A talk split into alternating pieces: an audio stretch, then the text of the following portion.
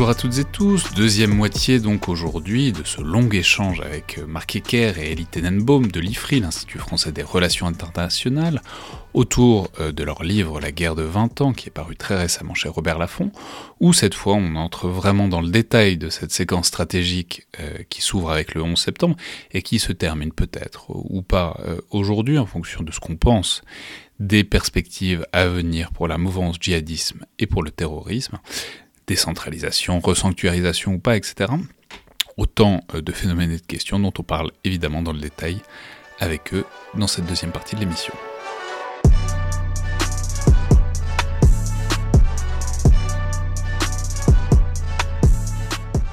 Alors, commence évidemment euh, à ce moment-là, peu après le 11 septembre, la grande séquence des guerres, euh, dont on n'est pas sorti évidemment, mais des guerres au sens euh, vraiment propre, des invasions, des occupations, des, gestions de territoires étrangers.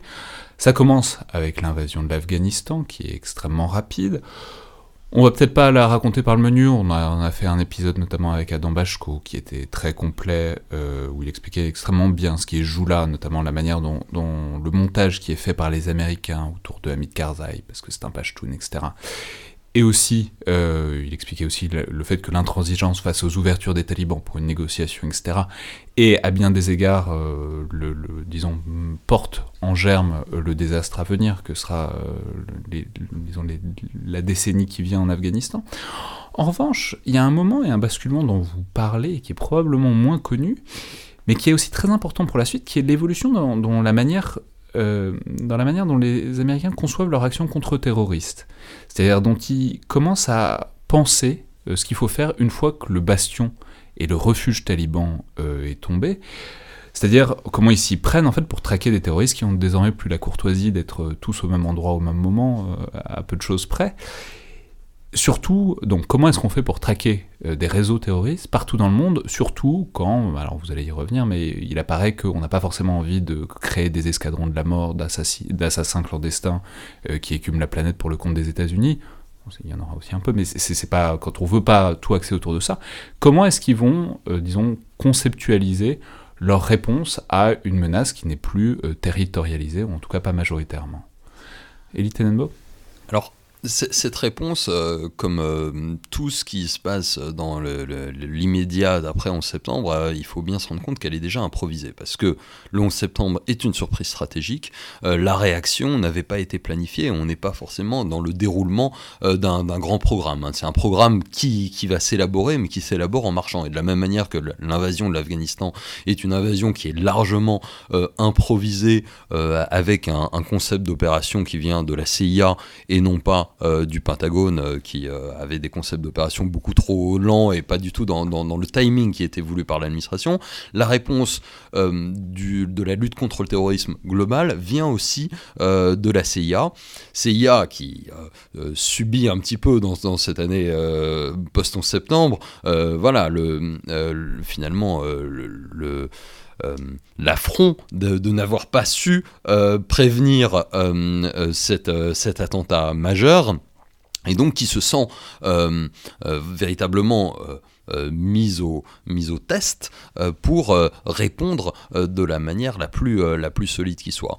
On l'a dit, le, le, sentiment de, le choc provoqué par, par le 11 septembre va provoquer aussi une, un, sentiment de libération ou de désinhibition euh, dans la réponse euh, qui est permis. Le Congrès euh, valide entièrement l'usage de la force, une écrasante majorité de l'opinion américaine soutient une réaction vigoureuse de la part de l'administration, et au-delà des États-Unis, une une écrasante majorité de l'opinion publique mondiale euh, soutient euh, ces réactions. Et donc ça, ça, joue aussi dans cette désinhibition.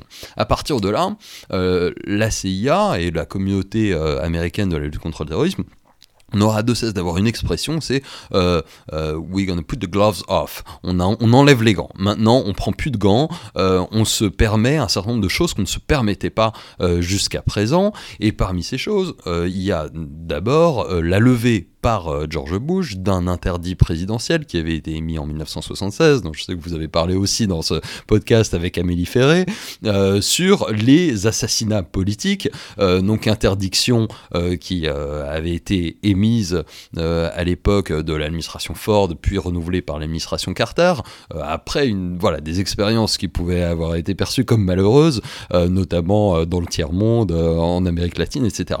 Depuis, la CIA, qui est un service spécial en même temps qu'un service de renseignement, euh, finalement s'interdisait, euh, dans l'essentiel des cas, de mener des euh, opérations de kill or capture, donc d'assassinat ou, ou éventuellement de, de capture.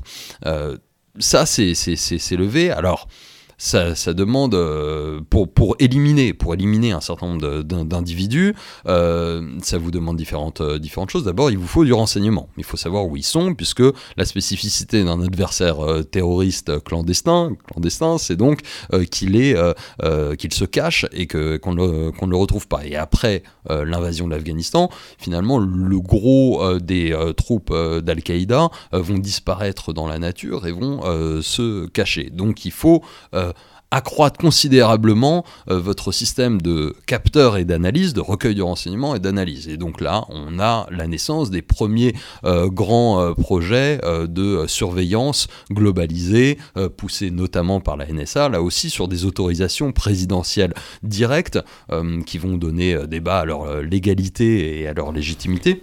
Oui, mais alors c'est, ça va passer par plein de choses euh, sur cette surveillance à l'échelle globale, mais ça va passer, ça va se focaliser dans un objet qui va prendre de plus en plus d'importance, qui va être un vecteur et une arme désormais, qui, qui, sont les drones, qui vont se généraliser de plus en plus, qui vont culminer à la fin de la décennie. Mais ça va. Euh, les, les, drones permettent euh, d'avoir une surveillance sur un théâtre dans, dans, dans, une logique de, de reconnaissance frappe, euh, un échelon, on va dire, tactique ou opératif. Mais au-delà de ça, vous avez des systèmes de surveillance beaucoup plus euh, stratégique, euh, cybernétique, euh, d'espionnage des emails, le réseau échelon, etc., qui sont, qui sont mises en place également pour, pour de la surveillance de masse. Marc Ecker? Oui, dans toute cette période de mise en place, on, a essayé de détailler dans le livre effectivement ces aspects-là. On rappelle notamment le Patriot Act, Guantanamo, enfin, ces choses qui aujourd'hui semblent rentrer dans la normalité, mais qui en fait montrent vraiment qu'on a, on a changé d'air. Euh, on peut rappeler qu'il y a eu une période où on n'enlevait pas des gens pour euh, les enfermer dans un cadre extrajudiciaire euh, à Guantanamo, où c'était juste une base militaire américaine d'ailleurs de Marines. Je rappelle à tout, à tout hasard l'excellent film des hommes d'honneur, qui se passe dans le plot et à Guantanamo, mais enfin je veux dire, il n'y avait pas de fatalité, est-ce que ça a été un effet d'aubaine d'en faire une sorte de non-lieu judiciaire, etc. Ça n'existait pas avant 2001. Donc si vous voulez, non, e, effectivement, et donc on a voulu montrer euh, ce déploiement de la puissance américaine et des logiques de, surveillance. On a voulu montrer aussi la logique de guerre globale contre le terrorisme qui se développe à ce moment-là avec des opérations euh, un peu partout sur la planète et avec également d'autres États qui essayent de rentrer dans cette logique de guerre globale contre le terrorisme pour justifier euh, des luttes contre souvent des insurrections plus locales. et voilà, on, on, montre que vraiment c'est un changement, un changement un changement d'époque, euh, et euh, point important aussi, que les États-Unis n'avaient pas pensé la phase de stabilisation de l'Afghanistan.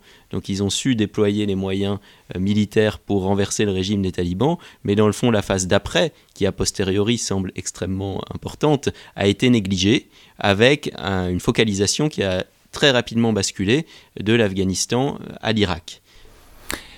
Mais alors, j'aimerais euh, m'attarder sur. C'est là que le jeu de miroir que vous mettez souvent en évidence, on en a déjà parlé, est intéressant. C'est que, euh, donc, il y a un effort euh, doctrinal, intellectuel, judiciaire aussi, enfin juridique, de la part des États-Unis de mettre en place un dispositif. donc, drones, forces spéciales pour les opérations qui les capturent dont on parlait, interrogatoire extrajudiciaire, etc. Mais en retour, il y a aussi un effort de doctrine de la part des djihadistes, euh, que vous détaillez et qui est extrêmement intéressant, avec des textes importants qui sont publiés, ou en tout cas diffusés à l'époque, qu'on connaît euh, sans doute peu et dont j'aimerais dire quelques mots. Alors le premier, c'est celui qu'on appelle Gestion de la barbarie par un certain euh, Abou Bakr Naji qui le publie en 2004. Donc est-ce qu'on peut dire un mot peut-être de ce, de ce premier effort doctrinal, dont on va voir qu'il va être assez... Enfin bon, quand on, quand on le relie à la lecture des événements qui viennent après, c'est intéressant. Quoi. Oui, on essaye de, effectivement de, de revenir sur cet effort doctrinal avant même gestion de la barbarie, mais un point effectivement sur, sur cet ouvrage qu'on retrouve sur des forums djihadistes vers 2004-2005, l'idée est simple, c'est que créer le chaos peut être bénéfique pour des groupes djihadistes. Et qu'en fait, créer le chaos, c'est la première étape avant de rétablir un ordre qui serait un ordre djihadiste, euh, un État islamique, on peut le dire comme ça, régi par la, charia, tel que l'État islamique d'ailleurs euh, le fera une dizaine d'années plus tard. Oui, c'est ça, quand on lit le. Alors je ne l'ai pas lu, mais quand on lit le résumé que vous en faites, c'est difficile de ne pas se projeter instantanément dans la Syrie euh, d'une décennie plus tard, parce que ça, ça, a l'air vraiment de décrire ce qui va se passer. Quoi. Oui, et ce qui est intéressant avec cet ouvrage, mais aussi celui d'Al-Souri, qu'on évoque et qui date à peu près de la même période, qui lui est plus une théorisation de la décentralisation du djihad, c'est qu'effectivement, on voit que ces deux ouvrages ont fait florès et qu'on retrouve aujourd'hui même euh, ces sources d'inspiration. Donc ça, donc ce premier ouvrage-là, c'est l'idée qu'il faut déstabiliser un pays et que ensuite l'ordre islamique, islamiste, djihadiste s'impose en rétablissant l'ordre sur un chaos. C'est ça, et la, conclusion même euh, de Nadji consiste à dire, mais quand bien même on n'y arriverait pas, euh, bah, ce serait toujours mieux d'avoir cette déstabilisation euh, que d'avoir euh, l'État euh, apostat, etc. ça, c'est effectivement pour les djihadistes, mais je pense qu'on a oublié de dire quelque chose d'assez important quand même sur la conceptualisation de la guerre contre le terrorisme, côté entre guillemets occidental, c'est que la France à l'époque ne s'insère pas dans cette logique de guerre contre le terrorisme. Et on le, on le lit noir sur blanc dans un livre blanc qui est publié en 2006 en France, qui est un livre blanc sur la sécurité intérieure face au terrorisme, et euh, il est écrit dans ce document que la France ne s'insère pas dans cette logique de guerre contre le terrorisme, euh, que cette logique de guerre supposerait aussi une partie euh, de guerre sur le territoire national, que ça supposerait un certain nombre de limitations des libertés.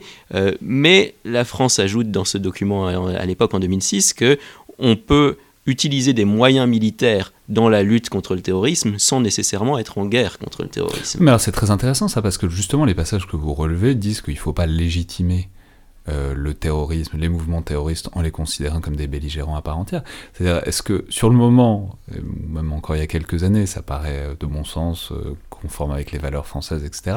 Est-ce que, euh, disons, deux décennies après, euh, euh, quel, bilan Parce que ça, ressemble aussi un peu à ce que vous disiez euh, avant sur les États-Unis qui auparavant considéraient le terrorisme comme une nuisance, qui se sont mis à le considérer comme une menace. Est-ce que ce moment et ce livre blanc et cette, cette formalisation, c'est pas aussi le, maintien de cette logique que les États-Unis avaient abandonnée? Ce qui est clair, c'est qu'il y a eu une évolution depuis. Là, on brûle un peu les étapes, mais la France est rentrée dans la logique de guerre contre le terrorisme, d'abord en 2013 au Mali, et puis ensuite, avec les attentats de 2015, cette rhétorique s'est généralisée. Et ce qu'on voit là, et on en revient à ce qu'on disait au tout début du premier épisode du podcast, euh, c'est qu'on est vraiment dans un affrontement stratégique, c'est-à-dire que les actions des terroristes, des djihadistes vont aussi déterminer la réaction. Et quand vous avez un attentat de l'ampleur du 11 septembre, vous allez avoir une réaction très importante, euh, un point intéressant, c'est de savoir si on est dans la surréaction ou pas, mais c'est évidemment difficile d'émettre un avis euh, clair là-dessus. Euh, et quand vous avez un attentat de l'ampleur du 13 novembre 2015 en France, bah, vous avez aussi une réaction très importante. On peut le comprendre, mais il, est important de montrer ces dynamiques stratégiques, et c'est ce qu'on a voulu faire dans l'ouvrage. Ouais, ce qu'on se rend compte, c'est que il, est facile de traiter par le mépris le terrorisme quand on n'y a pas été soi-même euh, victime directement et de dire non, non, il est hors de question de les considérer comme des belligérants à part entière, ce sont des criminels, on doit les traiter comme des criminels. Et donc, on a une poursuite judiciaire, purement et simplement judiciaire euh, du, terrorisme. C'est euh, ce que souvent la France, dans une, approche des fois un petit peu suffisante ou auto, auto-satisfaisante, appelait le voilà, le, modèle français de lutte contre le terrorisme, qui n'est pas du tout spécifique à la France d'ailleurs, euh, l'approche de, criminalisation. Euh, mais c'était plutôt le euh, statu quo général. Voilà, mais, mais, mais, mais, effectivement, c'est facile de traiter un criminel comme criminel quand il n'a que des moyens qui sont de l'ordre de la criminalité. Quand vous avez euh, effectivement des dégâts qui ressemblent euh, à s'y méprendre à, des dégâts provoqués euh, par des moyens militaires, comme c'est le cas du 11 septembre, où on a transformé des avions de ligne en missiles de croisière, concrètement, que vous avez des milliers de, victimes, des dizaines de milliards de dollars de dégâts matériels, que vous avez des adversaires qui sont situés hors de portée de vos forces de police et de forces euh, judiciaires dans euh, des États qui sont euh, ouvertement hostiles, la logique de guerre, elle, elle, elle se comprend. maintenant, effectivement, qu'est-ce qu'elle implique, qu'est-ce qu'elle implique comme moyen et qu'est-ce qu'elle implique comme des mesures, ça rentre dans cette dynamique stratégique qui, qui, peut être problématique. Alors, pour rebasculer un instant sur le versant, toujours sur l'autre côté du miroir, le versant djihadiste. Alors, je, voudrais parler une seconde du deuxième ouvrage important de ces années-là, dont vous venez de parler, euh, qui est celui de Abu Moussab al-Souri, dont vous avez parlé, qui s'intitule Appel à la résistance islamique globale, qui est aussi très intéressant, parce que comme vous avez commencé à le dire, c'est très programmatique sur la décentralisation, sur le fait qu'il faut des réseaux extrêmement autonomes les uns des autres, etc. Ce qui est intéressant aussi, c'est que vous le connectez très directement dans le livre avec euh, une perspective technique et technologique. Vous dites c'est l'avènement de ce qu'on appelle euh, à tort souvent le, Web 2.0, c'est-à-dire l'idée que ben voilà, on peut procéder différemment, ne serait-ce que techniquement, dans la circulation de l'information. Alors est-ce qu'on peut dire à la fois quelque chose de ce deuxième ouvrage et incidemment je, je, connecte la question avec l'influence réelle de ces ouvrages. C'est-à-dire dans quelle mesure est-ce que ces choses-là, doctrinales, sont des choses qui sont lues, influencent ou influencent pas. C'est-à-dire, ma, question c'est dans quelle mesure est-ce que c'est un mouvement qui est largement doctriné, endoctriné, intellectualisé par ses pratiquants, et dans quelle mesure est-ce que c'est aussi c'est, juste des, élites intellectuelles qui, réfléchissent à ça? Oui, la première chose, donc cet ouvrage, euh, donc, qui est rédigé par Abou Moussa al-Souri, c'est un ouvrage volumineux, hein, il fait à peu près 1500 pages, euh, et si, vous, si, vos lecteurs en veulent des extraits approfondis, euh, il y a eu une biographie d'Al-Souri en 2008, je crois, par un chercheur norvégien qui s'appelle Brynjar Lia et qui publie euh, quelques centaines de, pages d'extraits. Euh, et hum, donc c'est plus compliqué que ce, que ce que je vais en dire, mais ce qu'on en a retenu d'Al-Souri, c'est surtout la théorie de la décentralisation.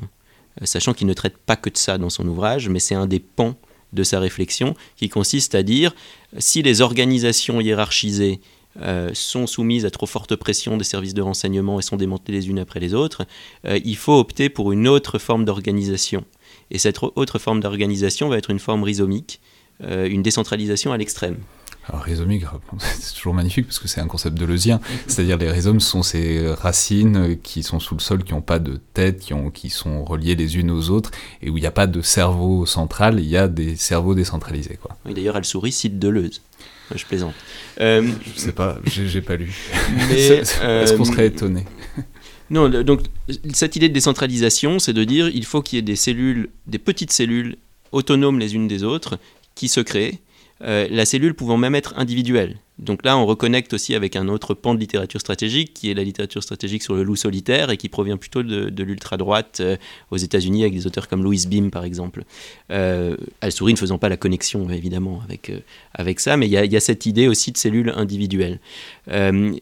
donc voilà, Al-Souri développe ce, ce, concept qui se répand sur, sur Internet, sur les réseaux, qui est lu. Alors sur la réception, c'est une très bonne question. Très honnêtement, j'ai du mal à, répondre précisément. Ce que je peux vous dire, c'est que ce sont des auteurs qu'on cite encore jusqu'à aujourd'hui et qui ont eu une influence dans l'organisation. Alors certainement euh, au niveau des cadres, des, intellectuels ou des stratèges de ces mouvances-là. Euh, quand vous allez parler à des djihadistes de base, que j'ai d'ailleurs pu faire pour d'autres travaux euh, dernièrement, euh, ouais, ce ne sont pas forcément des auteurs qui sont connus dans le détail, même si euh, ça, le nom peut dire quelque chose. Euh, voilà ce qu'on peut dire un peu sur Al-Souri. L'aspect technologique n'est pas présent en tant que tel, c'est-à-dire que lui ne connecte pas sa théorie de la décentralisation à l'émergence d'un Internet social, lui aussi décentralisé, etc. Mais le fait est que sa théorie est arrivée à ce moment précis. Et on passe du web 1.0 à l'époque au web 2.0, effectivement ces appellations sont discutables, et le fait est qu'on passe aussi du djihad 1.0 au djihad 2.0, c'est-à-dire que les grands sites web classiques qui étaient utilisés par les djihadistes, Al-Qaïda avait par exemple un, site qui s'appelait Al-Neda euh, au du, juste avant le 11 septembre, euh, ces sites web sont remplacés progressivement par des forums djihadistes qui là aussi sont beaucoup plus décentralisés et qui permettent de diffuser cette pensée stratégique mais également un certain nombre de tactiques. Je pense... Il y, a un point qui est, central et qu'on essaie de mettre en avant dans le livre. Euh, effectivement, c'est cette dynamique action-réaction euh, qui est fondamentalement stratégique et clausewitzienne. Hein. À la guerre, euh, chaque adversaire impose sa loi à l'autre. Et les djihadistes, ils le disent, ils le reconnaissent, euh, Al-Souri le reconnaît dans, son ouvrage, sont surpris euh, par euh, l'ampleur et l'efficacité de la réaction américaine au 11 septembre. ils sont démantelés, Al-Souri se lamente que, dit-il, 80% des forces djihadistes ont été démantelées, détruites, dispersées dans, le lendemain de, de l'invasion de l'Afghanistan. Ils ont perdu leur base principale. Donc, L'idée, c'est aussi de, bien montrer qu'on n'est pas sur euh, euh, un projet euh, totalement linéaire des djihadistes qui peuvent continuer à mener leurs actions sans que le contre-terrorisme ne vienne jamais finalement les embêter. Au contraire, il, y a une véritable rupture pour les djihadistes aussi, qui, eux-mêmes avaient sous-estimé l'ennemi, c'est-à-dire de la même manière que les, enfin, les Occidentaux avant. Ils, se doutaient pour la plupart que les Américains allaient venir en Afghanistan mais le plan de Ben Laden, souvent, c'était euh, justement d'attirer les Américains en Afghanistan comme les Soviétiques y avaient été, et de, pouvoir les, euh, lutter contre eux. Or, ce qui se passe dans un premier temps, en tout cas, c'est une débâcle, euh, une débâcle des talibans et des djihadistes qui sont pas du tout en état de mener la guérilla ou l'insurrection, qui vont reconstruire progressivement, mais ça va prendre beaucoup de temps. Et voilà, en janvier 2002, c'est euh, c'est un échec. Et c'est face à cet échec qu'il y a un besoin d'adaptation, de transformation de ce que doit être le djihadisme et la stratégie du djihadisme euh, que ces ouvrages vont euh, venir se, mettre en place avec une volonté effectivement de se transformer. Oui, ah, juste, on a évoqué un certain nombre de dissensions stratégiques dans les années 80, mais il y en a aussi ultérieurement dans la mouvance djihadiste, et ça c'est un point important, et, c'est pour ça je pense aussi qu'il faut plus étudier euh, ce qu'ils écrivent, ce qu'ils disent, et essayer d'accentuer ces, dissensions. Mais euh, Al-Souri pressentait qu'une des conséquences très fortes du 11 septembre euh, serait une réaction qui détruirait le sanctuaire, pour le dire simplement. et il y a un certain nombre de cadres d'Al-Qaïda même qui étaient opposés au projet de, Ben Laden, euh, pressentant que cette démesure, et Elie a employé le terme, on a un chapitre du livre qui s'appelle Hubris et, Némésis, euh, cette démesure allait causer en quelque sorte la perte, ou en tout cas allait être un rude coup pour les djihadistes. Ouais, mais alors euh, là, on a le, le, versant doctrinal. Il faut peut-être rebasculer un tout petit peu sur euh, le factuel et dire que, moi, ça, me l'a rappelé, parce qu'il y a tellement d'attentats depuis 20 ans que c'est difficile de percevoir vraiment les séquences où ça s'enchaîne et les séquences où ça se ralentit un peu. Mais c'est aussi la vague d'attentats des années 2002, 2003, 2004, 2005 c'est Londres, c'est Madrid, c'est aussi euh, la Tchétchénie, c'est aussi l'Indonésie avec Bali, etc.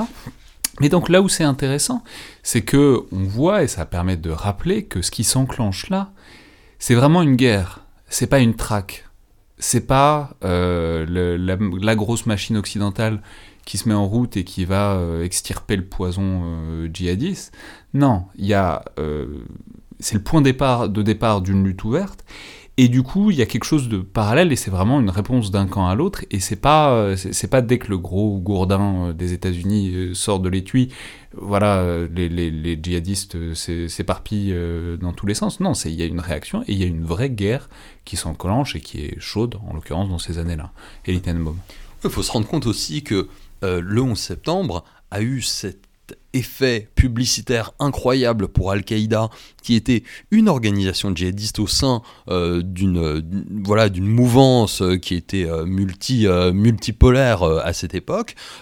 Et beaucoup de djihadistes vont se rallier à la bannière d'Al-Qaïda à ce moment-là parce que c'est eux qui ont réussi à faire le gros coup que tout le monde espérait faire c'est-à-dire le 11 septembre. Et on, va voir par exemple des acteurs qui étaient très très indépendants comme voilà certains certains groupe djihadiste en Tchétchénie lié à l'émir al-Khattab, qui est un saoudien qui, était parti se battre en Tchétchénie, se rapprocher d'Al-Qaïda à ce moment-là, alors qu'en fait ils en avaient été séparés, d'autres groupes prendre l'appellation d'Al-Qaïda. On a effectivement un certain nombre d'attentats, par exemple une campagne d'attentats assez, assez violente en 2003 en Arabie Saoudite. Qui va être fait sous la bannière d'Al-Qaïda. Et ça, ça, correspond bien euh, à cette logique de dissémination ou de, euh, de, de, décentralisation avec un branding d'Al-Qaïda. Al-Qaïda devient à cette époque-là une marque, une marque qu'un certain nombre de groupes peuvent euh, euh, revendiquer pour euh, se faire connaître, pour être mieux identifiés sur la scène internationale, éventuellement avoir des, soutiens et, attirer, et attirer l'attention, alors même que les connexions avec ce qu'on va commencer à appeler du coup Al-Qaïda centrale, l'origine, vont être de plus en plus distendues et c'est les conditions de la survie pour ces groupes djihadistes que de se décentraliser pour que pour, pour voilà, échapper euh, aux, maillons euh, du, renseignement et, de, et des forces spéciales. Marc oui, une réflexion par rapport à cette, euh, cette globalisation dans le fond de la, mouvance. ce qu'il faut voir aussi, c'est qu'il il y a des débats forts et, intenses qui, qui ont été ouverts par cette tendance-là sur justement le degré de lien entre des groupes locaux avec Al-Qaïda centrale. Et euh, certains disent que en présentant la menace comme ça, d'une manière globalisée, en fait, on fait le jeu de la propagande d'Al-Qaïda, alors qu'en réalité, ce sont des conflits euh, locaux. Euh, et nous, ce qu'on essaye de montrer, c'est que souvent, il y a certes une dimension locale qui est extrêmement importante, mais on ne peut pas négliger la dimension globale, avec cette expression qui n'est pas de nous, mais qui est de djihad local. C'est un mélange souvent de global et de local. Et de bloc aussi. Sur la décentralisation, juste euh, deux points. Euh, il y a deux formes de décentralisation de la mouvance si on prend le, temps relativement long des 20 dernières années. Il y a la décentralisation à la Al-Souri couplée à la technologie qu'on évoquait tout à l'heure, c'est-à-dire que c'est euh, Internet qui se transforme en plateforme opérationnelle avec la diffusion de grandes orientations stratégiques, de modes opératoires, de tactiques, etc. L'objectif, c'est de susciter des vocations djihadistes, notamment dans les pays occidentaux. Et puis, a la décentralisation par l'ouverture de filiales. Et cette décentralisation, elle commence véritablement qu'avec la guerre en Irak euh, en 2003, puisque la première filiale d'Al-Qaïda, c'est Al-Qaïda en Irak, euh, de Zarqawi, et puis après il y en a d'autres, Al-Qaïda au Maghreb islamique, Al-Qaïda dans la péninsule arabique, etc. Et je crois qu'il est important d'avoir en tête cette double décentralisation qui est à l'œuvre. Oui, mais euh, je, vais réinsister sur le fait qu'il y a aussi une démonstration de puissance, quoi. du côté djihadiste, dans ces années-là. C'est pas le, le 2001 et pas tant le point culminant, euh, l'APAX, enfin c'est le point culminant, mais c'est aussi le point de départ de euh, vraiment une répétition de, de, démonstration de force de la part de, cette mouvance djihadiste. D'ailleurs, quand on utilise les, les, les, bases de données et les, les, les, outils statistiques qui sont à notre disposition, le nombre de victimes euh, du terrorisme, et notamment euh, du terrorisme djihadiste dans les années post-2001, ne va cesser de croître. En fait, il y a une croissance pratiquement continue jusqu'en 2014, et avec une, voilà, une, une, réduction depuis. Et, et, effectivement, on a, on a euh, une réaction qui est extrêmement euh, violente et une, volonté euh, voilà, de, de, rendre la monnaie de sa pièce aux États-Unis et à leurs alliés qui se sont engagés dans, dans une guerre contre eux. Oui, mais là, je crois qu'il faut être précis sur la chronologie, justement. parce que, quand même, les représailles au 11 septembre, c'est-à-dire l'opération Enduring Freedom, c'est un gros, gros coup euh, pour Al-Qaïda. Hein. Euh, ils perdent tout leur camp d'entraînement. Euh, on estime parfois que 80% des combattants sont neutralisés, soit tués, soit arrêtés. les leaders principaux, donc Ben Laden, Zawahiri, disparaissent dans la nature, sont obligés vraiment d'opérer dans la clandestinité et en fait luttent pour leur survie. et effectivement, en 2002, 2003, il y a des attentats, on a voulu rappeler cette période-là, mais je dirais pas que c'est une démonstration de force. Hein. C'est montrer qu'ils sont encore présents, qu'ils euh, arrivent encore à, créer de, la nuisance, à tuer euh, un certain nombre de, civils ou de militaires, euh, malgré les représailles au 11 septembre. Mais ce qui relance véritablement la mouvance djihadiste, c'est la guerre en Irak de 2003. Et c'est à partir de là qu'on a une augmentation très importante du nombre de victimes du terrorisme. Traditionally love to fight. All real Americans love the sting of battle.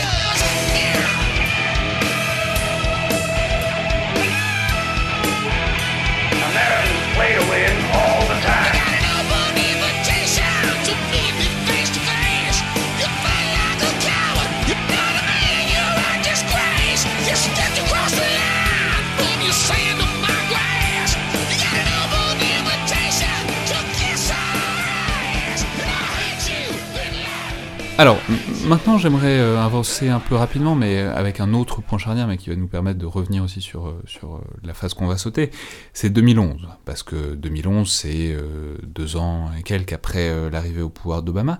C'est un moment important dans le calendrier de retrait des troupes à la fois d'Afghanistan et d'Irak, que voulait très clairement Obama.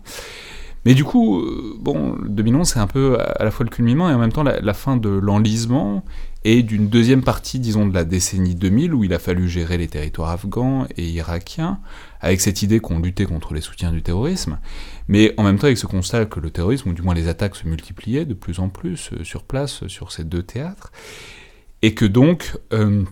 il a fallu euh, désormais recourir à des techniques de contre-insurrection, dont vous êtes spécialiste Elie Tenenbaum, mais qui sont héritées dans une certaine mesure des, des- des- des logiques et des époques coloniales, et qui euh, s'essoufflent euh, très clairement en ce début de décennie 2010.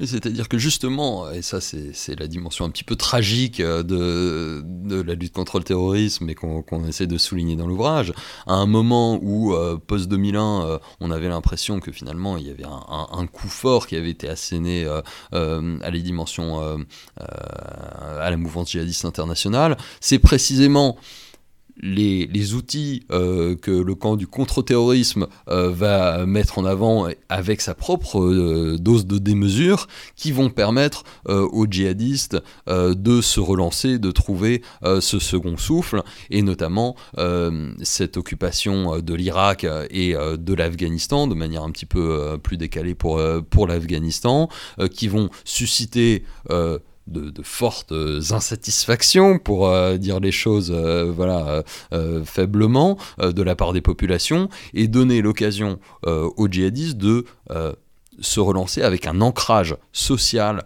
populaire euh, et même national euh, qui leur avait fait défaut en fait euh, depuis, depuis les années 90. Et donc et ça fait partie d'ailleurs des, des, des, idées d'Al-Souri et, et de Abu Bakr al-Naji de, de, s'ancrer dans, dans, dans, dans un territoire insoumis en- en résistance. Face à ça, euh, il y a d'abord euh, un temps de désarroi hein, de, la part euh, des Américains et de leurs partenaires, et puis à nouveau un temps d'adaptation. On est toujours dans cette logique action-réaction, avec la mise en avant d'un certain nombre de techniques, de procédés, de stratégies de contre-insurrection qui visent finalement à produire de nouvelles conditions politiques et sociales euh, sur le terrain qui permettent de marginaliser les insurgés, et notamment la partie la plus euh, euh, virulente et internationalisée de, de, l'insurrection.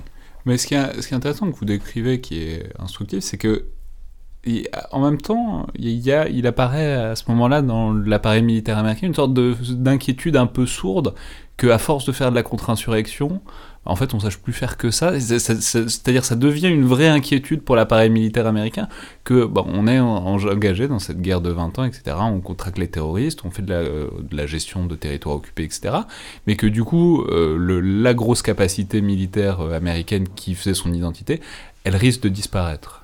Oui, Et absolument. Là, là, donc, on, on est dans cette phase. Donc, on est déjà dans la deuxième adaptation du, monde euh, euh, de, l'antiterrorisme, la lutte contre le terrorisme, qui se transforme d'un contre-terrorisme globalisé à un contre-terrorisme de contre-insurrection très localisé, qui est très consommateur euh, en moyens, en moyens humains, mais aussi dans une forme de, matériel, de guerre asymétrique. Et donc, les effets d'éviction sur les budgets de défense de la contre-insurrection vont être beaucoup plus forts que euh, ceux du contre-terrorisme euh, version immédiate post-2001, qui finalement coûtaient pas très cher, c'était des forces spéciales, des drones, du renseignement, mais il n'y avait pas forcément d'éviction sur des programmes à effet majeur, alors que dans la, part, euh, dans la partie contre-insurrection des années 2007 à 2011, euh, ben, concrètement, l'US Army, elle va devoir annuler par exemple le programme de Future Combat System, qui était voilà, un peu un équivalent l'équivalent américain du, du programme Scorpion, qui était le, le- le- le grand projet euh, technologique de l'US Army, mais qui vont devoir annuler parce que tout simplement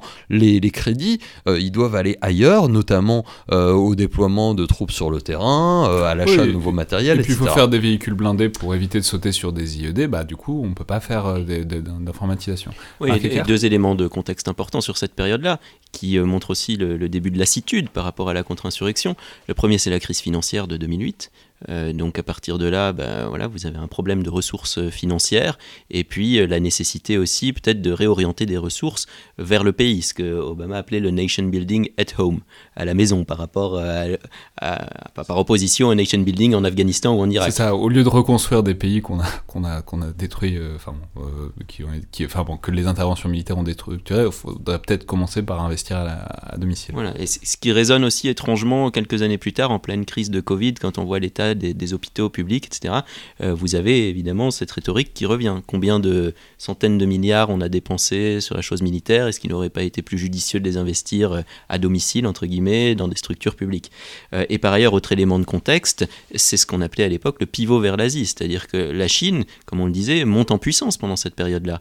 Et elle commence à apparaître comme un potentiel rival stratégique, euh, avec du coup euh, des outils militaires qui sont différents de ceux de la contre-insurrection pour faire face à une menace de, potentielle de ce, de ce type-là.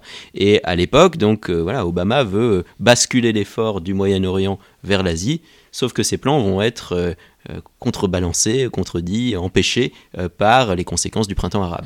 Ouais, alors juste pour revenir une dernière seconde là-dessus, c'est que ça fait aussi passer à un stade différent de la contre-insurrection qui rappelle un peu le début, mais qu'on a beaucoup associé à la personne d'Obama, mais qu'en fait on appelle plutôt dans les milieux américains la doctrine Biden, c'est-à-dire c'est l'idée de tout miser sur les drones, de faire beaucoup de drones, beaucoup de frappes, beaucoup d'assassinats ciblés par force spéciale et surtout par frappe de drones, et que c'est comme ça que bon bah on va pouvoir euh, juguler en tout cas la remontée du problème en attendant des négociations et une sortie à peu près, euh, à peu près diplomatique.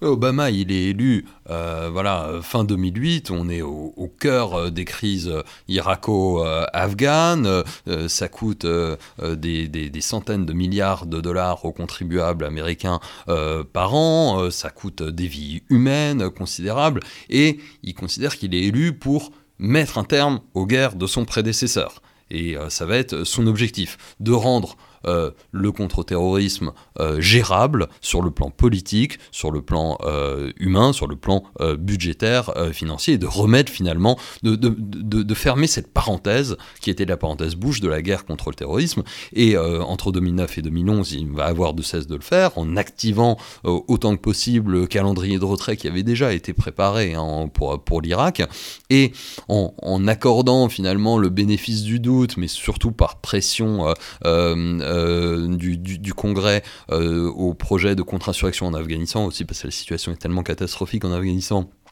qui se sent contraint lui-même, qui avait euh, euh, fait euh, jouer guerre de l'Afghanistan contre guerre d'Irak pendant sa campagne, se sent contraint de, laisser une, chance aux militaires et à la contre-insurrection en Afghanistan sans, véritablement y croire. Et, effectivement, en, en 2011, il annonce que voilà, le, retrait d'Irak est achevé, le retrait d'Afghanistan va commencer, la décrue en Afghanistan va s'amorcer avec un objectif de retrait final en, en 2014, et finalement on va pouvoir mettre un terme euh, à cette parenthèse qui a été très coûteuse, qui était dans, dans, une dimension de, démesure que lui-même euh, a critiqué. Il s'engage à fermer Guantanamo, évidemment à mettre fin aux pratiques euh, extrajudiciaires de torture, d'interrogatoire, etc. Et puis, c'est Hillary Clinton qui écrit dans, un article de Foreign Affairs en 2011, euh, les États-Unis vont pivoter vers l'Asie et euh, les grands enjeux pour euh, le 21e siècle, ça sera l'Asie, ça sera pas le Moyen-Orient, le contre-terrorisme, etc. Enfin, dernier élément, il faut quand même le mentionner en passant, parce qu'on l'a un peu oublié, mais parce qu'il s'était fait oublier, c'est que c'est qu'à l'été 2011, c'est aussi la mort d'Oussama Ben Laden. Alors, la question, c'est quelle importance Euh, C'est-à-dire, c'est dans un contexte ultra décentralisé d'insurrection et de djihadisme local, on se doute bien que c'était pas lui qui coordonnait les opérations, en même temps c'est un symbole aussi. Donc ce, ce truc-là, qui arrive à ce moment-là, en plus, quelle, quelle est vraiment l'importance de la mort de Ben Laden à l'été 2011 Oui, mais en mai clair. 2011, Euh, effectivement, Ben Laden euh, est, est tué dans ce, dans ce raid euh, qu'on va pas détailler maintenant. Euh, C'est vrai que ça fait 10 ans.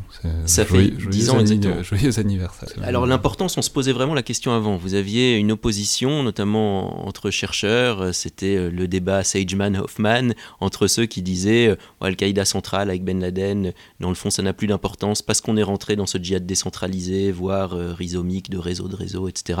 Et puis il y en a d'autres qui disaient non, attention, Al-Qaïda centrale reste euh, très importante et Ben Laden lui-même euh, est encore euh, le chef, l'émir de, cette mouvance, de cette organisation. Euh, ce qu'on a vu après, avec les documents qui ont été trouvés notamment sur place et qui ont été exploités, ça a pris des années, mais enfin ils continuent d'ailleurs à être, à être exploités, euh, c'est que Ben Laden avait encore quand même son, son importance euh, d'un point de vue opérationnel. Maintenant, évidemment, au-delà de cette importance relative, il y a le symbole, l'aura. Mais une des forces de la mouvance djihadiste, c'est la puissance du martyr. Et euh, le martyr a également une, force et une aura qui, euh, qui décuple presque euh, la force et l'aura du, vivant. Donc Ben Laden est toujours une ombre qui plane sur cette mouvance, il a une vraie influence, tout comme d'autres grands martyrs, entre guillemets, de, de cette mouvance, des idéologues, Anwar al-Awlaki et d'autres. On n'aura sans doute pas, le temps de, de les passer tous en revue, mais on essaye de les citer dans le livre. Euh, alors, maintenant, c'est aussi en 2011, évidemment, un nouveau moment euh, qui s'ouvre, auquel vous avez déjà fait référence avec les, printemps arabes. Alors, évidemment, c'est...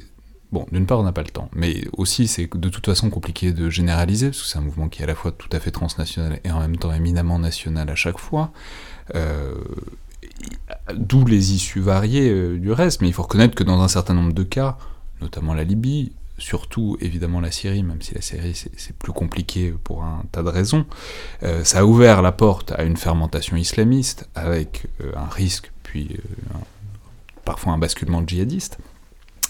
Mais donc je vous, reformu- je vous formuler la question sous un angle, sous la forme, disons, d'une idée reçue qu'on a beaucoup entendue, euh, qu'on entend encore beaucoup d'ailleurs sur, sur ce moment et sur ses conséquences, c'est du point de vue djihadiste, du point de vue contre ou antiterroriste, est-ce que dans leur soutien au printemps arabe, aux différents mouvements qui émergent à, à ce moment-là, est-ce qu'on pourrait, est-ce qu'on peut dire que les puissances occidentales ont fait preuve de naïveté ou disons de manque d'anticipation euh, par rapport à ce que sont devenus tous ces pays, tous ces, tous ces contextes, dans la mesure où si on juge dix ans après, bah, évi- évidemment ça, a permis la réémergence d'un certain nombre de risques terroristes, c'est euh, très facile de faire euh, le procès dix ans après, mais est-ce qu'on, est-ce que c'est une idée reçue qui a une validité, quelle qu'elle soit? Bon, la première chose, c'est que nous, dans le livre, on essaye de faire le procès de personne. hein. On essaye juste de regarder les choses froidement et d'en tirer des, des leçons. Euh, on n'est sûrement pas dans une posture de donneur de leçons, même si je viens d'employer ce, ce terme-là. Euh, c'est difficile de répondre d'une part parce que effectivement les mêmes causes n'ont pas eu les mêmes effets dans les différents pays qui ont été secoués par euh, le printemps arabe et d'autre part la réponse occidentale en fait c'est une multiplicité de réponses. Euh, et il est difficile même si on prend un pays de dire euh, dans ce pays on a fait preuve de naïveté. Ce qui est vrai c'est que il y a eu une rhétorique à l'époque venant de, de certaines, je pense plus à des chercheurs d'ailleurs qu'à des, des gouvernants disant euh, voilà c'est de la démocratisation du monde arabe, On peut dire Euh, quand même qu'Obama a eu une, a fait un certain nombre de discours, avait une attitude globalement très bienveillante avec l'idée que c'est le sens de l'histoire, c'est pas un risque, c'est le sens de l'histoire, il faut favoriser tout ça, quoi. Oui, mais euh, sans être non plus totalement naïf, hein, je pense. Et euh, euh, va, compléter là-dessus. euh, mais ce qu'on essaye de montrer en tout cas, c'est la diversité des formes prises par ces révolutions et la manière dont le djihadisme a su s'adapter aux différents contextes. Et ça, je pense que c'est intéressant de le dire. Juste, je donne un exemple qui est la Tunisie. Spontanément, quand on pense djihadisme et printemps arabe, on va plutôt penser à la Syrie et à la Libye, cas évidemment qu'on développe longuement dans le, dans le livre. Mais on parle aussi de la Tunisie, parce qu'en Tunisie, il y a eu une tentative d'adaptation de la mouvance djihadiste avec Ansar al-Sharia, s'inspirant d'un idéologue qui est Makdissi, euh, et qui euh, voit une, une voie, désolé pour, pour cette répétition de termes, mais ça s'écrit pas de la même manière, voit une voie spécifique et non violente dans le djihadisme. Et donc pour la Tunisie, ils ont dans le fond cherché à avoir une approche plus sociale, euh, plus politique, de prédication, etc., pour tenter d'orienter la Tunisie euh, vers cet euh, état final recherché qui serait un état islamique, pour le dire de manière un peu triviale et, rapide. Ils se sont rendus compte en Tunisie, ce mouvement Ansar Sharia, au bout de quelques années, vers 2013, que dans le fond, cette méthode n'allait pas fonctionner et que euh, la violence était euh, le dernier recours. Mais ils ont essayé autre chose quand même. Donc voilà, on essaye de- de- d'avoir une réponse un peu euh, précise et nuancée sur les impacts du printemps arabe dans ces différents pays. Et les Tenenbaum Pour revenir sur la question des interventions occidentales, euh, effectivement, on essaye de, de- de- de trier un petit peu la situation, de se remettre euh, dans, dans- dans le contexte de l'époque. Euh, premier contexte, c'est d'abord une volonté de désengagement, encore une fois, des pays euh, européens occidentaux après dix ans de guerre contre le terrorisme euh, de la région. Et finalement, ce printemps arabe, ils l'ont pas du tout souhaité au départ, et il leur tombe un petit peu dessus. Et maintenant, il faut, il, faut réagir, sachant que l'idée majeure, c'est plutôt de se retirer que de se relancer dans de dans de nouvelles actions. Par ailleurs, euh, nombre de ces régimes euh, arabes euh, qui vacillent face à ce mouvement révolutionnaire, ce sont des pays qui ont globalement été des partenaires, voire parfois des alliés sur les dix dernières années dans la lutte contre le terrorisme, y compris des pays avec lesquels on s'entendait pas particulièrement euh, ju- jusqu'alors, dont la Libye euh, de Kadhafi, qui avait fait un petit peu son mea culpa euh, dans les années 2000, avait essayé d'être réintégré, notamment sur l'autel de sa coopération en matière de lutte contre le terrorisme. On peut dire la même chose d'ailleurs de la Syrie de Bachar al-Assad et d'autres régimes qui vacillent. Évidemment, l'Égypte de Moubarak était le partenaire incontournable, etc., etc. Euh, euh, donc l'attitude des pays occidentaux, elle est, elle est, elle est pas évidente euh, face, face à, ces révolutions. Ils sentent bien qu'il y a un mouvement profond, irrépressible, euh, et qu'il ne serait pas forcément très euh, intelligent de se mettre du mauvais côté de l'histoire. Et d'ailleurs, euh, en France, on a euh, le cas de la ministre des Affaires étrangères, Michel Humari, qui euh, euh, imagine un moment que euh, la France va soutenir euh, le régime de Ben Ali dans, dans sa répression des manifestants. Et euh, évidemment, ça passe pas du tout. Et donc il y a aussi une volonté de se rattraper un petit peu euh, sur la Libye en disant non, regardez, on est du côté de la démocratie, on est du côté des populations, etc.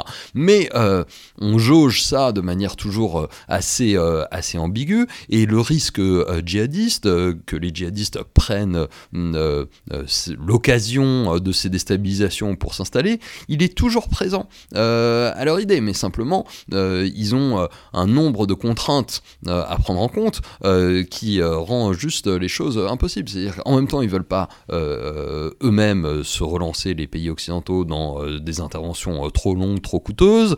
En même temps, ils veulent pas que les djihadistes euh, reviennent, et en même temps, ils veulent pas être du mauvais côté de l'histoire en empêchant euh, des démocraties euh, d'apparaître euh, au Moyen-Orient. Donc finalement, euh, le, résultat, il est cette espèce de, de compromis euh, difficile, insatisfaisant et effectivement euh, euh, lourd de conséquences dans un certain nombre de cas euh, qu'on qu'on va avoir.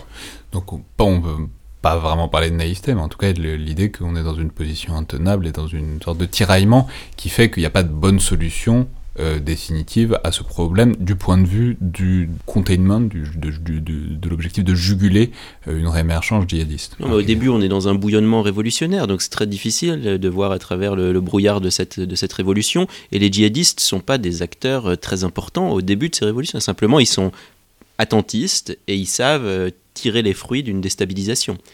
Et, mais voilà, encore une fois, il y a eu quelques déclarations vraiment naïves, effectivement, on peut, les noter a posteriori, mais c'était, un, d'une part, euh, pas clair, euh, voilà, c'était pas simple d'avoir une vision claire à ce moment-là, euh, et euh, d'autre part, les, djihadistes sont vraiment montés en puissance après, pas, en- pas immédiatement au début de l'année 2011.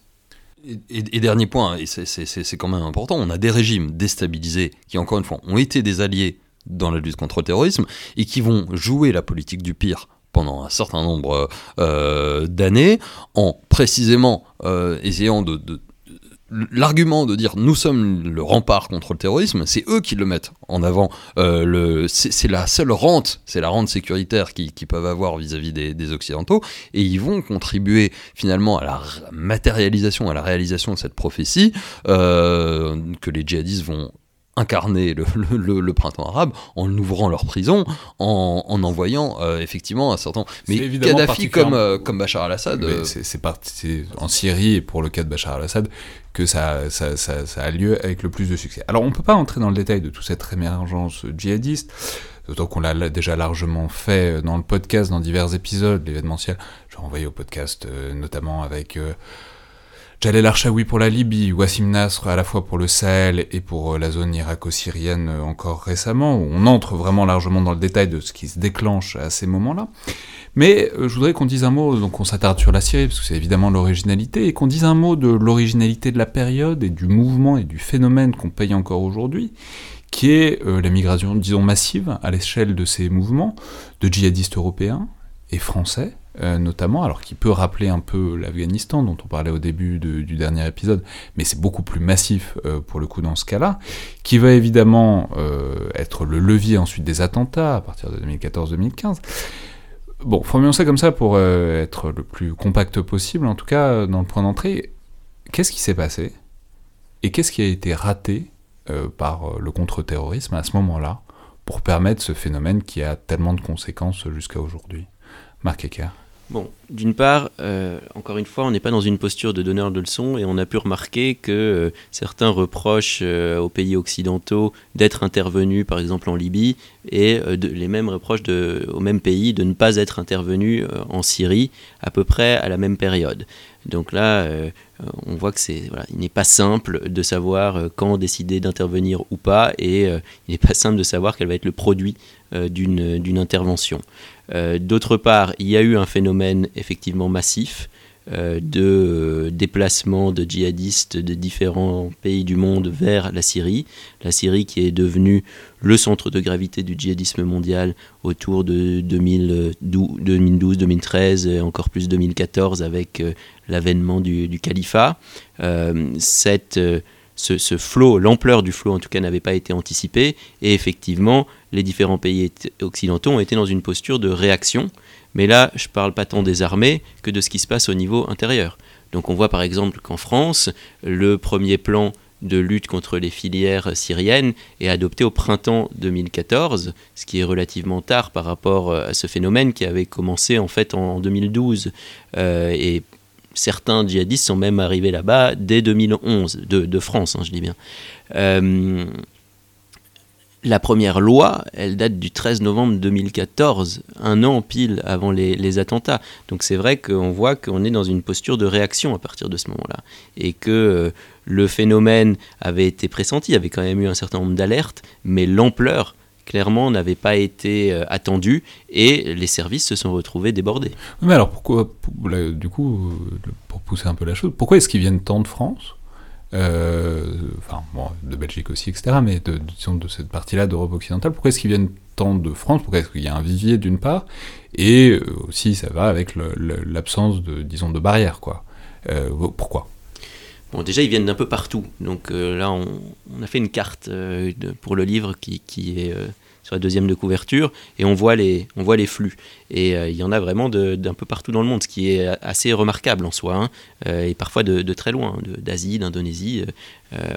Pour ce qui est de l'Europe, c'est vrai que la, France est le pays qui a été le premier pourvoyeur en volume. On estime qu'il y a à peu près 1300 Français qui sont partis et arrivés sur place. La Belgique est au-dessus euh, si on fait un ratio euh, par rapport à la population. Euh, mais d'autres pays sont aussi très impactés. Le Royaume-Uni, l'Allemagne, on approche des 1000 euh, dans, les deux cas. Donc en fait, on n'est pas très loin. Mais c'est vrai que la France est au-dessus. Et bon, c'est probablement lié euh, à l'ampleur des, communautés euh, musulmanes sur place, euh, l'ancienneté des réseaux djihadistes, euh, notamment euh, voilà, dans la région toulousaine, dans la région parisienne. On sait qu'il y a un certain nombre de, de hubs qui étaient identifiés.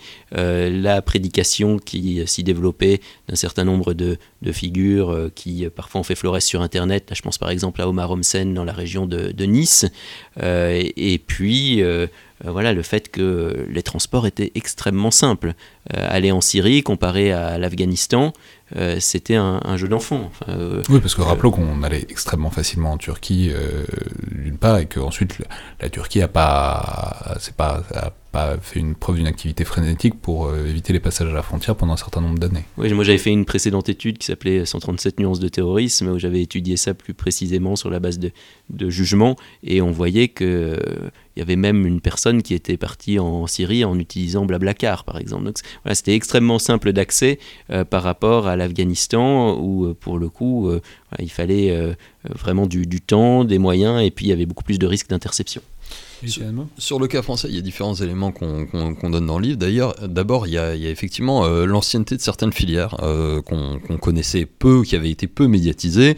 Euh, on parle du cas, par exemple, des, des frères Al-Hakim, notamment Boubacar Al-Hakim, qui est devenu un, un cadre de Daesh par la suite, mais qui avait rejoint l'Irak en 2003 euh, et qui avait d'ailleurs donné une, une interview un petit peu fracassante en 2003 en appelant tous ses amis du 19e arrondissement euh, de venir euh, lutter contre euh, les Américains euh, en Irak. Et donc on a cette an- antériorité de certaines filières. Alors ça se joue à quelques individus, mais qui euh, ensuite, par leur charisme ou par euh, leurs actions euh, de prédication, etc., vont euh, de loin en loin euh, permettre de, rallier et de, et de créer euh, une communauté djihadiste euh, particulièrement euh, active en France. Ensuite, on a, il faut bien le dire, euh, une situation euh, du côté euh, sécuritaire en France euh, un petit peu euh, particulière.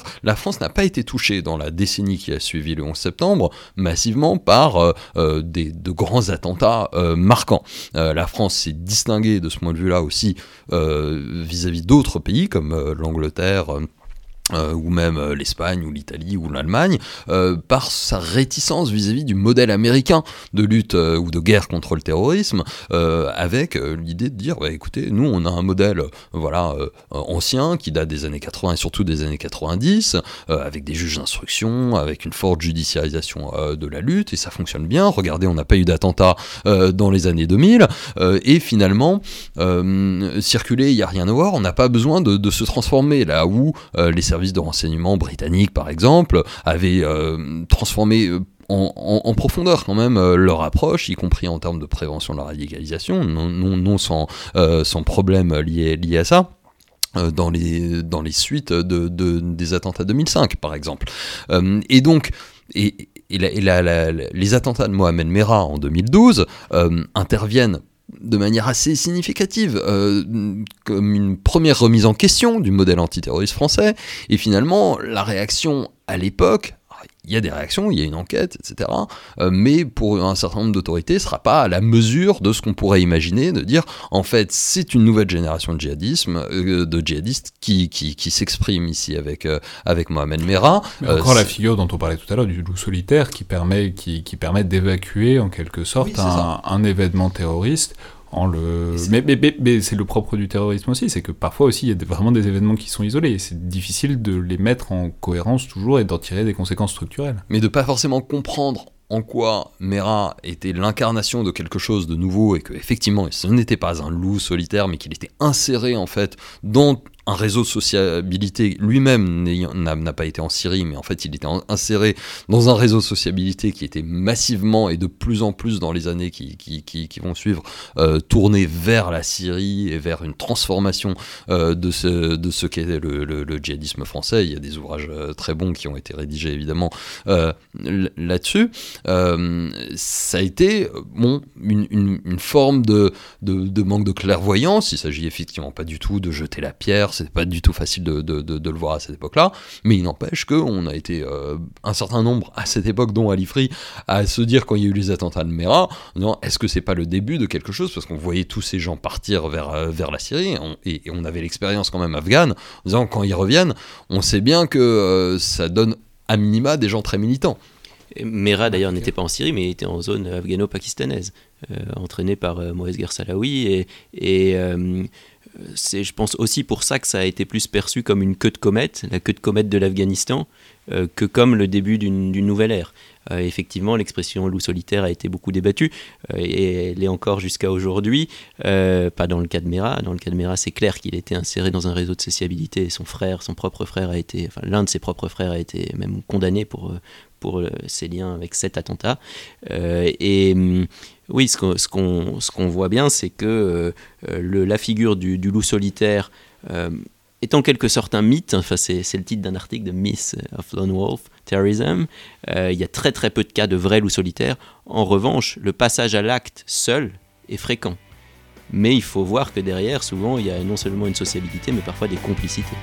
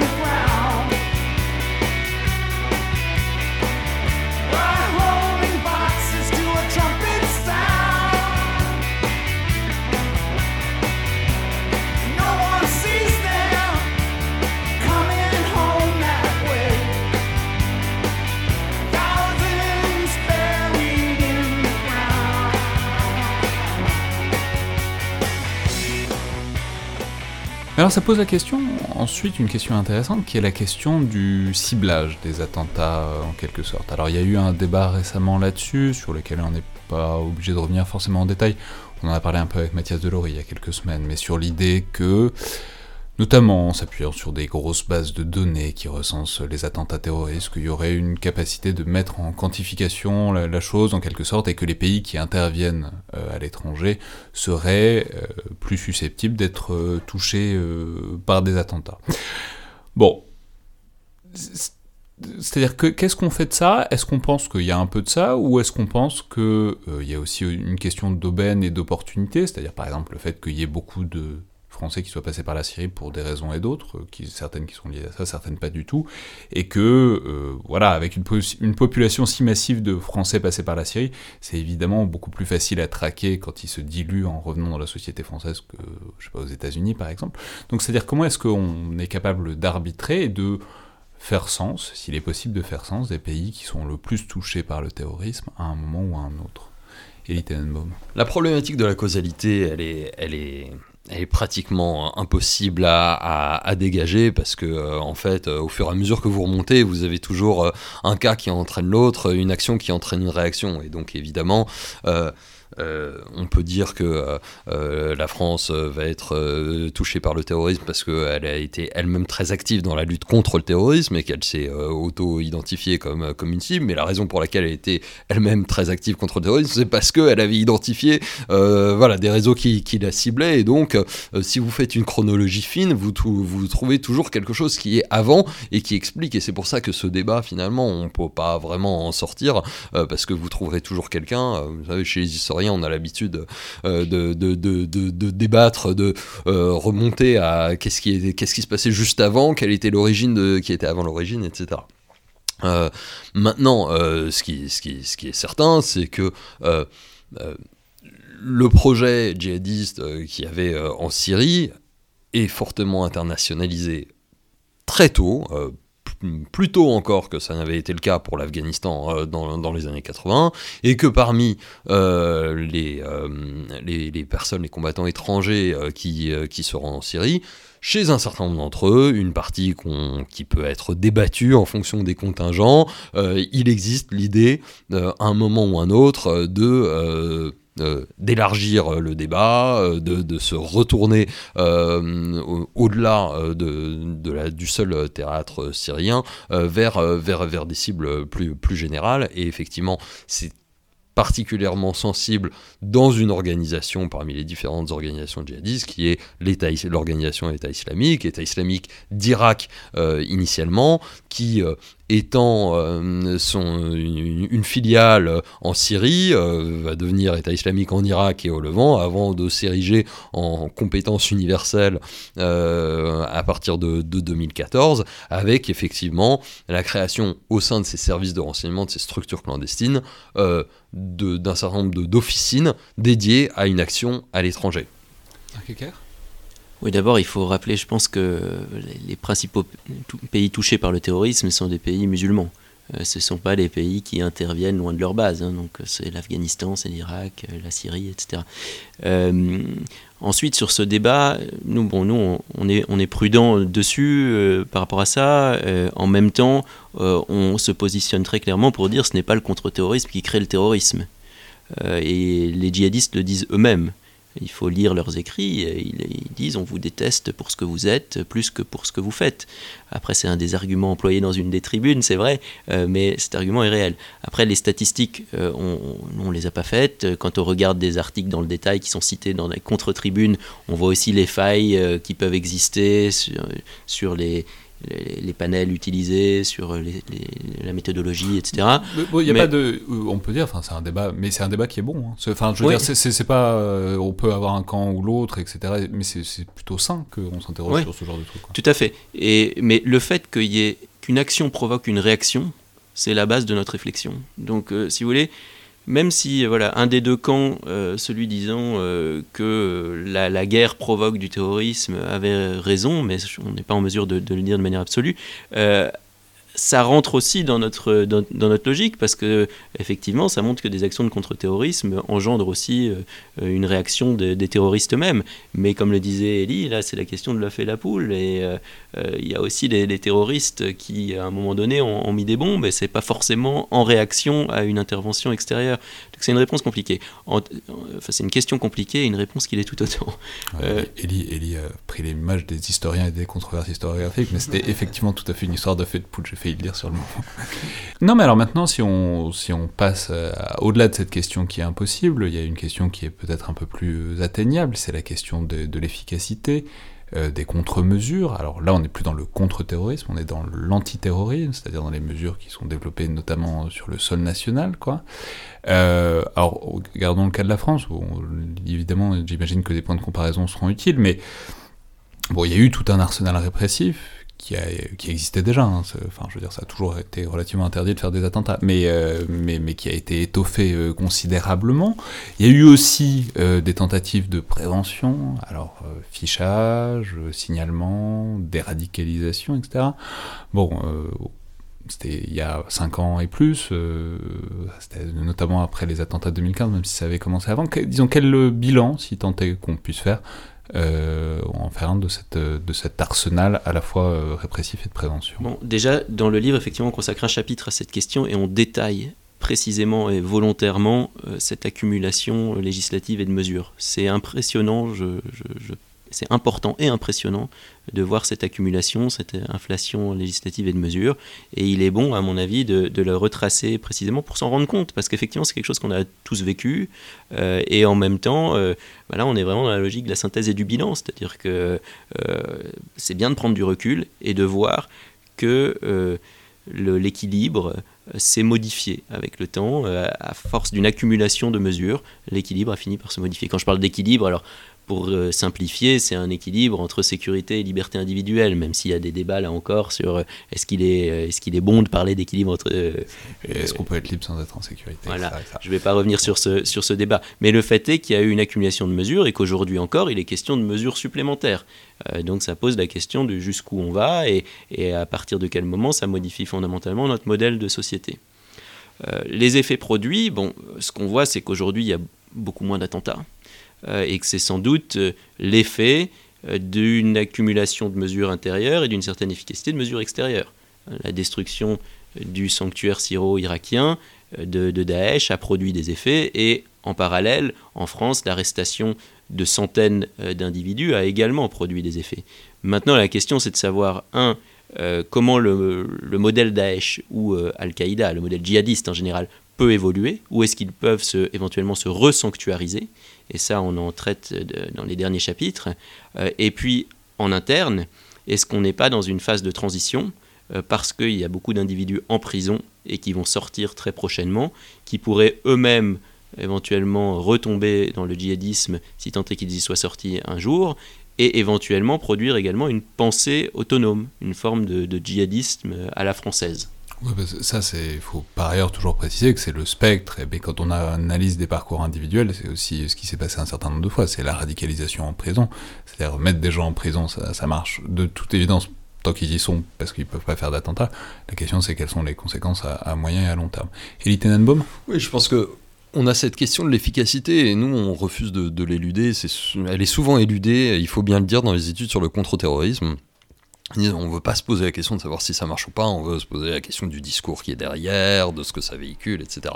Donc nous on essaie de se la poser, de voir euh, con- concrètement euh, euh, ce qui marche, ce qui marche moins bien, ce qui marche à court terme, ce qui provoque des, problèmes à plus long terme. Mais derrière il y a aussi les effets, effets euh, pas forcément désirés euh, de cette accumulation de mesures. Et euh, dedans, on a euh, la, transformation véritablement de, la, perception de, la menace terroriste en France, notamment. On a dit plutôt que la France s'était opposée aux États-Unis dans sa logique de guerre contre le terrorisme, en, adoptant une, une, approche différente, fondée avant tout sur la criminalisation de la menace. Euh, à partir euh, des attentats de janvier 2015 et surtout euh, du 13 novembre euh, 2015, on, rentre clairement dans une dramatisation de la situation intérieure, d'analyse de la menace sous forme militarisée, avec c'est revendiqué comme tel euh, une volonté de militariser une partie de la réponse, ça va, ça se traduire notamment par l'opération Sentinelle. Euh, euh, et aussi de libérer assez largement les énergies exécutives, on va dire, notamment dans le domaine dans le domaine policier, à travers le recours à l'état d'urgence, pour pour renforcer pour renforcer les, compétences. Et de ce point de vue-là, alors il y a y a une, une- un- des effets euh, réels et concrets euh, de, ces moyens qui sont, déployés, notamment avec des arrestations, notamment dans la dimension policière euh, et, renseignement, mais ça a aussi des effets politiques pas forcément désirés, sur la perception de euh, l'état de la société française, de sa vision d'elle-même, euh, et de, l'idée d'une certaine euh, tension intérieure qui, qui, qui, est- qui est quand même importante et, qui définit jusqu'à aujourd'hui, à mon sens, le débat et le projet politique qu'on a en tant que société. Oui, deux choses. Euh, Premièrement, sur la sortie de prison, puisque c'est une problématique qui, a déjà commencé mais qui va s'accentuer. Euh, on en parle un peu dans le livre, mais j'ai récemment publié une étude sur la question, sur le, le programme PER. L'étude s'appelle Djihadiste un jour, djihadiste toujours. Elle est sur le site de l'IFRI si ça intéresse certains auditeurs. Euh, et cette étude est plutôt rassurante. Euh, on voit que le taux de, récidive des terroristes est, très faible et euh, pour le moment, ceux qui sont passés par le programme n'ont pas récidivé, euh, pour ce qui est en tout cas des personnes condamnées pour des faits de terrorisme, puisqu'il y a aussi une autre catégorie qui sont des criminels qui se sont radicalisés en prison, mais je ne rentre pas dans, le, dans le détail. D'autre part, au-delà de la question de l'efficacité, le- un point essentiel qu'on évoque dans le livre, c'est la question de la réaction et de la surréaction. C'est-à-dire que les djihadistes, s'ils veulent avoir fondamentalement une chance de l'emporter et d'être véritablement une menace existentielle, ils doivent miser sur la surréaction de l'adversaire. La surréaction pouvant venir soit de l'État, mais il est extrêmement difficile de mesurer dans une société démocratique et libérale euh, le moment où on franchit le Rubicon. Euh, et euh, on ne dit absolument pas dans le livre qu'on l'a franchi, mais on note qu'il y a eu une accumulation et on pose la question à quel moment va-t-on trop loin? Euh, Notamment, on peut dire, c'est un débat en ce moment, de lutter contre les séparatismes, l'idée que, que c'est une partie du débat, que les séparatismes, les communautarismes, etc., on passe clairement de la menace sécuritaire, d'agir sur une menace sécuritaire, à vraiment un truc de philosophie de société. Et si, justifier tout ça par le risque terroriste, ça pose de très réelles questions. On en parle brièvement à la fin parce qu'effectivement, on a écrit euh, la conclusion du livre dans le contexte du débat sur le séparatisme. Donc la surréaction, elle peut venir soit des autorités, mais elle peut veni- venir aussi d'une autre partie du corps social. Et là, on pense euh, évidemment à l'ultra-droite. Et dans la conclusion, euh, on, on mentionne cet ouvrage, Guerre civile raciale, de Guillaume Fay. C'est vrai que quand vous lisez ce livre, après avoir lu un certain nombre de proses djihadistes, y compris produites en français par des, idéologues euh, qui sont sur le territoire national, bon, ça, ça, mm, ça, fait un peu peur quoi, sur, euh, sur l'avenir de la France, pour, euh, pour le dire de manière très concrète. Et euh, ça pose question sur la réaction euh, du coup des autorités face à une polarisation de la société. Euh, il faut pouvoir euh, réussir à recréer de la cohésion nationale, et c'est pas évident, évidemment. Pour aller au-delà de- du, cas français, ce qu'on note et ce qui est une dynamique profonde euh, voilà, du, terrorisme, pour le coup, c'est spécifique au terrorisme, pas, pas uniquement au djihadisme, euh, à, travers, euh, à travers toute la période, c'est que la violence que vous produisez avec du terrorisme, elle tend à polariser les opinions. Donc, donc elle, va, elle va repousser dans un camp et elle binarise le, le- paysage politique social, elle, elle le rend profondément schismatique euh, d'une certaine manière, et on l'a vu dès le, le lendemain du 11 septembre avec la fameuse phrase de Bush vous êtes avec nous, vous êtes contre nous et finalement c'est ce que ça produit à l'échelle euh, d'une société, d'un pays euh, donné quand vous avez une campagne d'attentats terroristes, vous, vous avez des cas en Israël, vous avez euh, le cas en Irak euh, au moment de 2003, etc. Et c'est cette polarisation qui va renforcer en fait profondément euh, euh, le, les terroristes, euh, en, l'espèce les djihadistes, qui sont au départ euh, euh, pas euh, dotés d'une forte assise populaire, mais parce que euh, par mécanisme euh, d'action et de réaction et de polarisation de la société, il va y avoir une partie de la société qui va se retrouver dans leur camp, qu'ils le veuillent ou non, que ce soit à travers des prophéties autoréalisatrices ou non, et qui vont se retrouver des alliés de fait. Ça a été le cas par exemple des sunnites en Irak, vous en avez parlé avec Wassim Nasser. Aujourd'hui au Sahel, c'est le cas d'autres groupes, ça peut être des groupes confessionnels, des groupes ethniques. Euh, des mm, différents types d'individus. Et finalement c'est cet enjeu euh, c'est cette polarisation qu'il faut à, tout prix euh, empêcher parce que elle elle ne fait que renforcer des djihadistes qui souvent au départ du coup ne disposent que d'une base très très faible. Ils, ne peuvent que profiter de ça. Ouais, enfin, dernier, dernière question, dernière piste peut-être, pour euh, rebondir sur un livre que vous avez levé tout à l'heure, c'est la question de la resanctuarisation, de la réémergence de sanctuaires. Euh, Ça nous permet de recoller au côté plus directement militaire et capacitaire euh, du podcast, parce que bah, c'est la justification très explicite de ce qui draine les forces de l'armée française depuis bientôt une décennie, c'est-à-dire Serval puis Barkhane, c'est empêcher un sanctuaire djihadiste au Sahel, c'est la justification en tout cas, c'est un spectre qu'on voit tantôt pour le lac Tchad, puisque on en parlait avec Wassim, c'est- un problème. Au Mozambique récemment, etc. C'est l'idée toujours qu'il pourrait y avoir un sanctuaire qui réémergerait. Alors d'une part, bon, on peut se poser la question de combien de temps on peut éviter ça. On a l'impression de de ce jeu, on- il y a des taupes qui sortent et on, à chaque fois on cherche à taper dessus, euh, de guacamole. Donc où, où à chaque fois on cherche, euh, enfin, il y a toujours, ça reparaît toujours à un endroit. Mais disons, euh, quelles sont les perspectives réelles pour ça? Et surtout, dans quelle mesure, on, dans quelle mesure est-ce qu'on pense que la galaxie djihadiste, à l'heure actuelle, a besoin d'un nouveau sanctuaire pour euh, se reprojeter? Je sais pas, Marc Ecker Oui, euh, d'une part, on essaye de faire un- une sorte de tour du monde pour voir où cette mouvance pourrait se resanctuariser. Donc, on, parle à la fois du Yémen, euh, de l'Afghanistan, du Sahel, du Mozambique, etc. On ne va pas rentrer dans le détail maintenant. Et d'autre part, il y a effectivement la question que vous posez. C'est-à-dire que si les djihadistes étaient rationnels, mais le si est important parce que Daesh a notamment montré que sa vision eschatologique l'amenait à faire des, choses qui ne sont pas forcément très rationnelles d'un point de vue stratégique. Mais si elle est rationnelle, il devrait comprendre, elle devrait comprendre cette mouvance, euh, que euh, en cas de, resanctuari- de resanctuarisation, des moyens militaires importants seront mis pour détruire le sanctuaire. Euh, ça a été le cas en zone syro-irakienne, ça a été le cas au nord du Mali avec Serval, avant c'était le cas en, Afghanistan. Euh, maintenant, euh, est-ce qu'ils vont euh, retenir cette leçon? C'est pas sûr.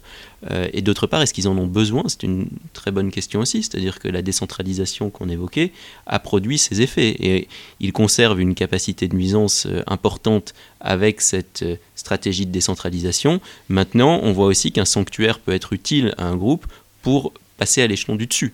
Et les plus gros attentats qu'on ait eus au cours des 20 dernières années, ils ont été planifiés, préparés dans des sanctuaires. Un, un enjeu directement lié à ça qu'on note et qui en fait euh, là aussi un marronnier du débat stratégique interne aux djihadistes euh, dont on a déjà parlé, qui est la question internationalisation, euh, euh, enfin projet international versus projet local a priori, il, se, réapparaît aujourd'hui avec des groupes djihadistes anciennement internationaux comme Hayat Tahrir al-Sham, anciennement Front al-Nosra en Syrie, qui aujourd'hui annonce un agenda avant tout euh, national euh, en Syrie, euh, les talibans évidemment, premiers par- parmi tous, qui ont signé cet accord de paix avec les États-Unis en février 2020 au titre qu'ils allaient rompre les liens avec les organisations à vocation internationale.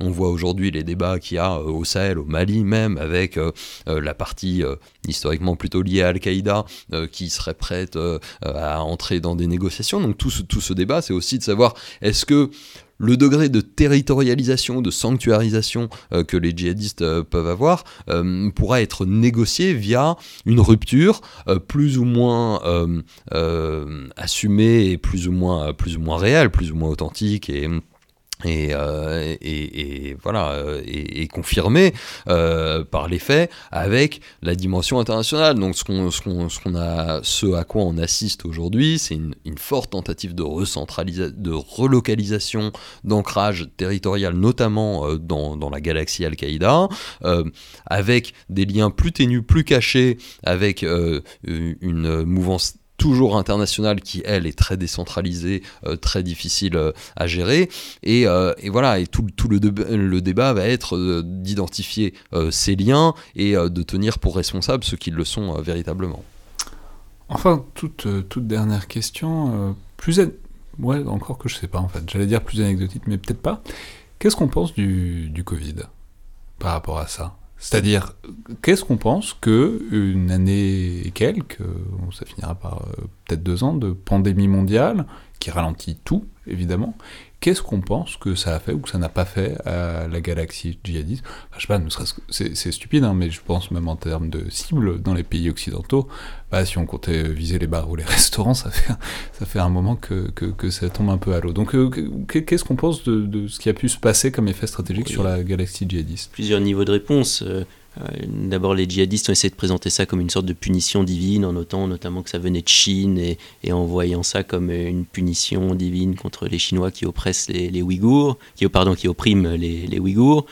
Euh, on peut voir aussi qu'il y a eu un phénomène de pause opérationnelle euh, euh, en termes de contre-terrorisme, je pense notamment à, l'Irak, Euh, mais plus largement, je crois que là encore, si on essaye de prendre du recul, ce que ça a montré, c'est que le Covid a tué beaucoup plus que le terrorisme au cours des dernières années, et je crois que ça participe maintenant de euh, cette volonté de clore un cycle stratégique qu'on retrouve aux États-Unis, mais aussi dans d'autres pays occidentaux, pour se concentrer sur d'autres thématiques. Ça peut être des thématiques strictement militaires, la montée en puissance de la Chine, on l'a déjà évoqué, mais ça peut aussi être des thématiques euh, plus sociétales ou environnementales, en disant, bah, dans le fond, euh, il y a, d'autres menaces que la menace terroriste, et peut-être qu'il faut les prendre à bras le corps, et euh, utiliser des ressources importantes qu'on consacre actuellement à la lutte contre le terrorisme pour d'autres sujets, notamment des questions sanitaires, environnementales, etc. Maintenant, nous, ce qu'on dit dans le livre, euh, c'est qu'on peut vouloir fermer la page, euh, mais si l'adversaire ne veut pas, lui, fermer cette page-là, euh, on continuera à avoir un problème. Voilà, pour, pour conclure là-dessus, je pense que c'est effectivement l'enjeu de. on, sent qu'il y avait eu une volonté en 2011 de mettre fin euh, à ce cycle stratégique très clair euh, à l'époque d'Obama. Ils n'ont pas pu le faire à cause d'une relance qui n'était pas, qui ne venait pas euh, du monde du contre-terrorisme, mais qui était liée au, au- au- printemps arabe. Dix ans après, la pandémie de Covid-19 euh, offre une nouvelle occasion parce qu'elle correspond aussi euh, un- certain nombre de, fins. C'est bon, évidemment euh, la queue de comète euh, de la lutte contre le califat, la signature de cet accord de paix sur l'Afghanistan, c'est la fin d'une guerre de 20 ans, rien qu'en Afghanistan, qui, se, qui se dessine à l'horizon avec les difficultés qu'il y a à assumer finalement un échec largement de la part de la communauté occidentale et, de la communauté internationale et des États-Unis et, et de leurs alliés. Et, et- finalement, bon, il y a- voilà, il y, a- cette volonté, et, la Covid en, fait partie, sans s'y limiter, euh, de, euh, de, de mettre un terme, de fermer, de, de, fermer cette parenthèse euh, de 20 ans. Est-ce qu'on pourra le faire? C'est une autre question, mais il est, disons, fortement pressenti pour nous que le la lutte contre le terrorisme, dans la manière dont elle s'est structurée dans l'après 11 septembre, euh, est en train de, s'achever. On continuera à lutter contre le terrorisme, mais peut-être plus sous une forme de guerre contre le terrorisme euh, tel que tel que c'est assumé, sauf si, euh, entre-temps, la mouvance a réussi à rallumer le feu, euh, précisément avec, avec une grande provocation, un, grand attentat ou, euh, une, action, une action violente comme, comme, comme elle sait les mener. Très bien. Merci beaucoup à tous les deux. Donc, je rappelle donc le titre de cet ouvrage. La guerre de 20 ans, djihadisme et contre-terrorisme au XXIe siècle, aux éditions Robert Laffont, qui sort euh, ces jours-ci et qui est sans aucun doute l'ouvrage le plus efficace, disons, sur, euh, sur la séquence stratégique axée euh, autour de la guerre contre le terrorisme, dans laquelle on se situe encore aujourd'hui, dont on sort peut-être ou peut-être pas, l'avenir nous le dira. C'était donc le Collimateur, le podcast de l'Institut de recherche stratégique de l'école militaire. Comme d'habitude, je ne peux que vous inviter à laisser notes, remarques, retours et appréciations sur Apple Podcast ou sur SoundCloud, qui sont euh, probablement les meilleurs outils pour ça, même si malheureusement je ne peux pas répondre directement à ce que vous écrivez, c'est toujours lu et apprécié. Je vous rappelle par ailleurs que pour un échange plus direct, il y a le mail ou les réseaux sociaux de l'IRSEM, je réponds en général pour le coup, et que euh, le podcast et sa croissance se nourrissent comme toujours de vos recommandations et du fait que vous parliez autour de vous euh, du collimateur à des gens qui seraient intéressés par les différents formats. Merci à toutes et tous et à la prochaine fois.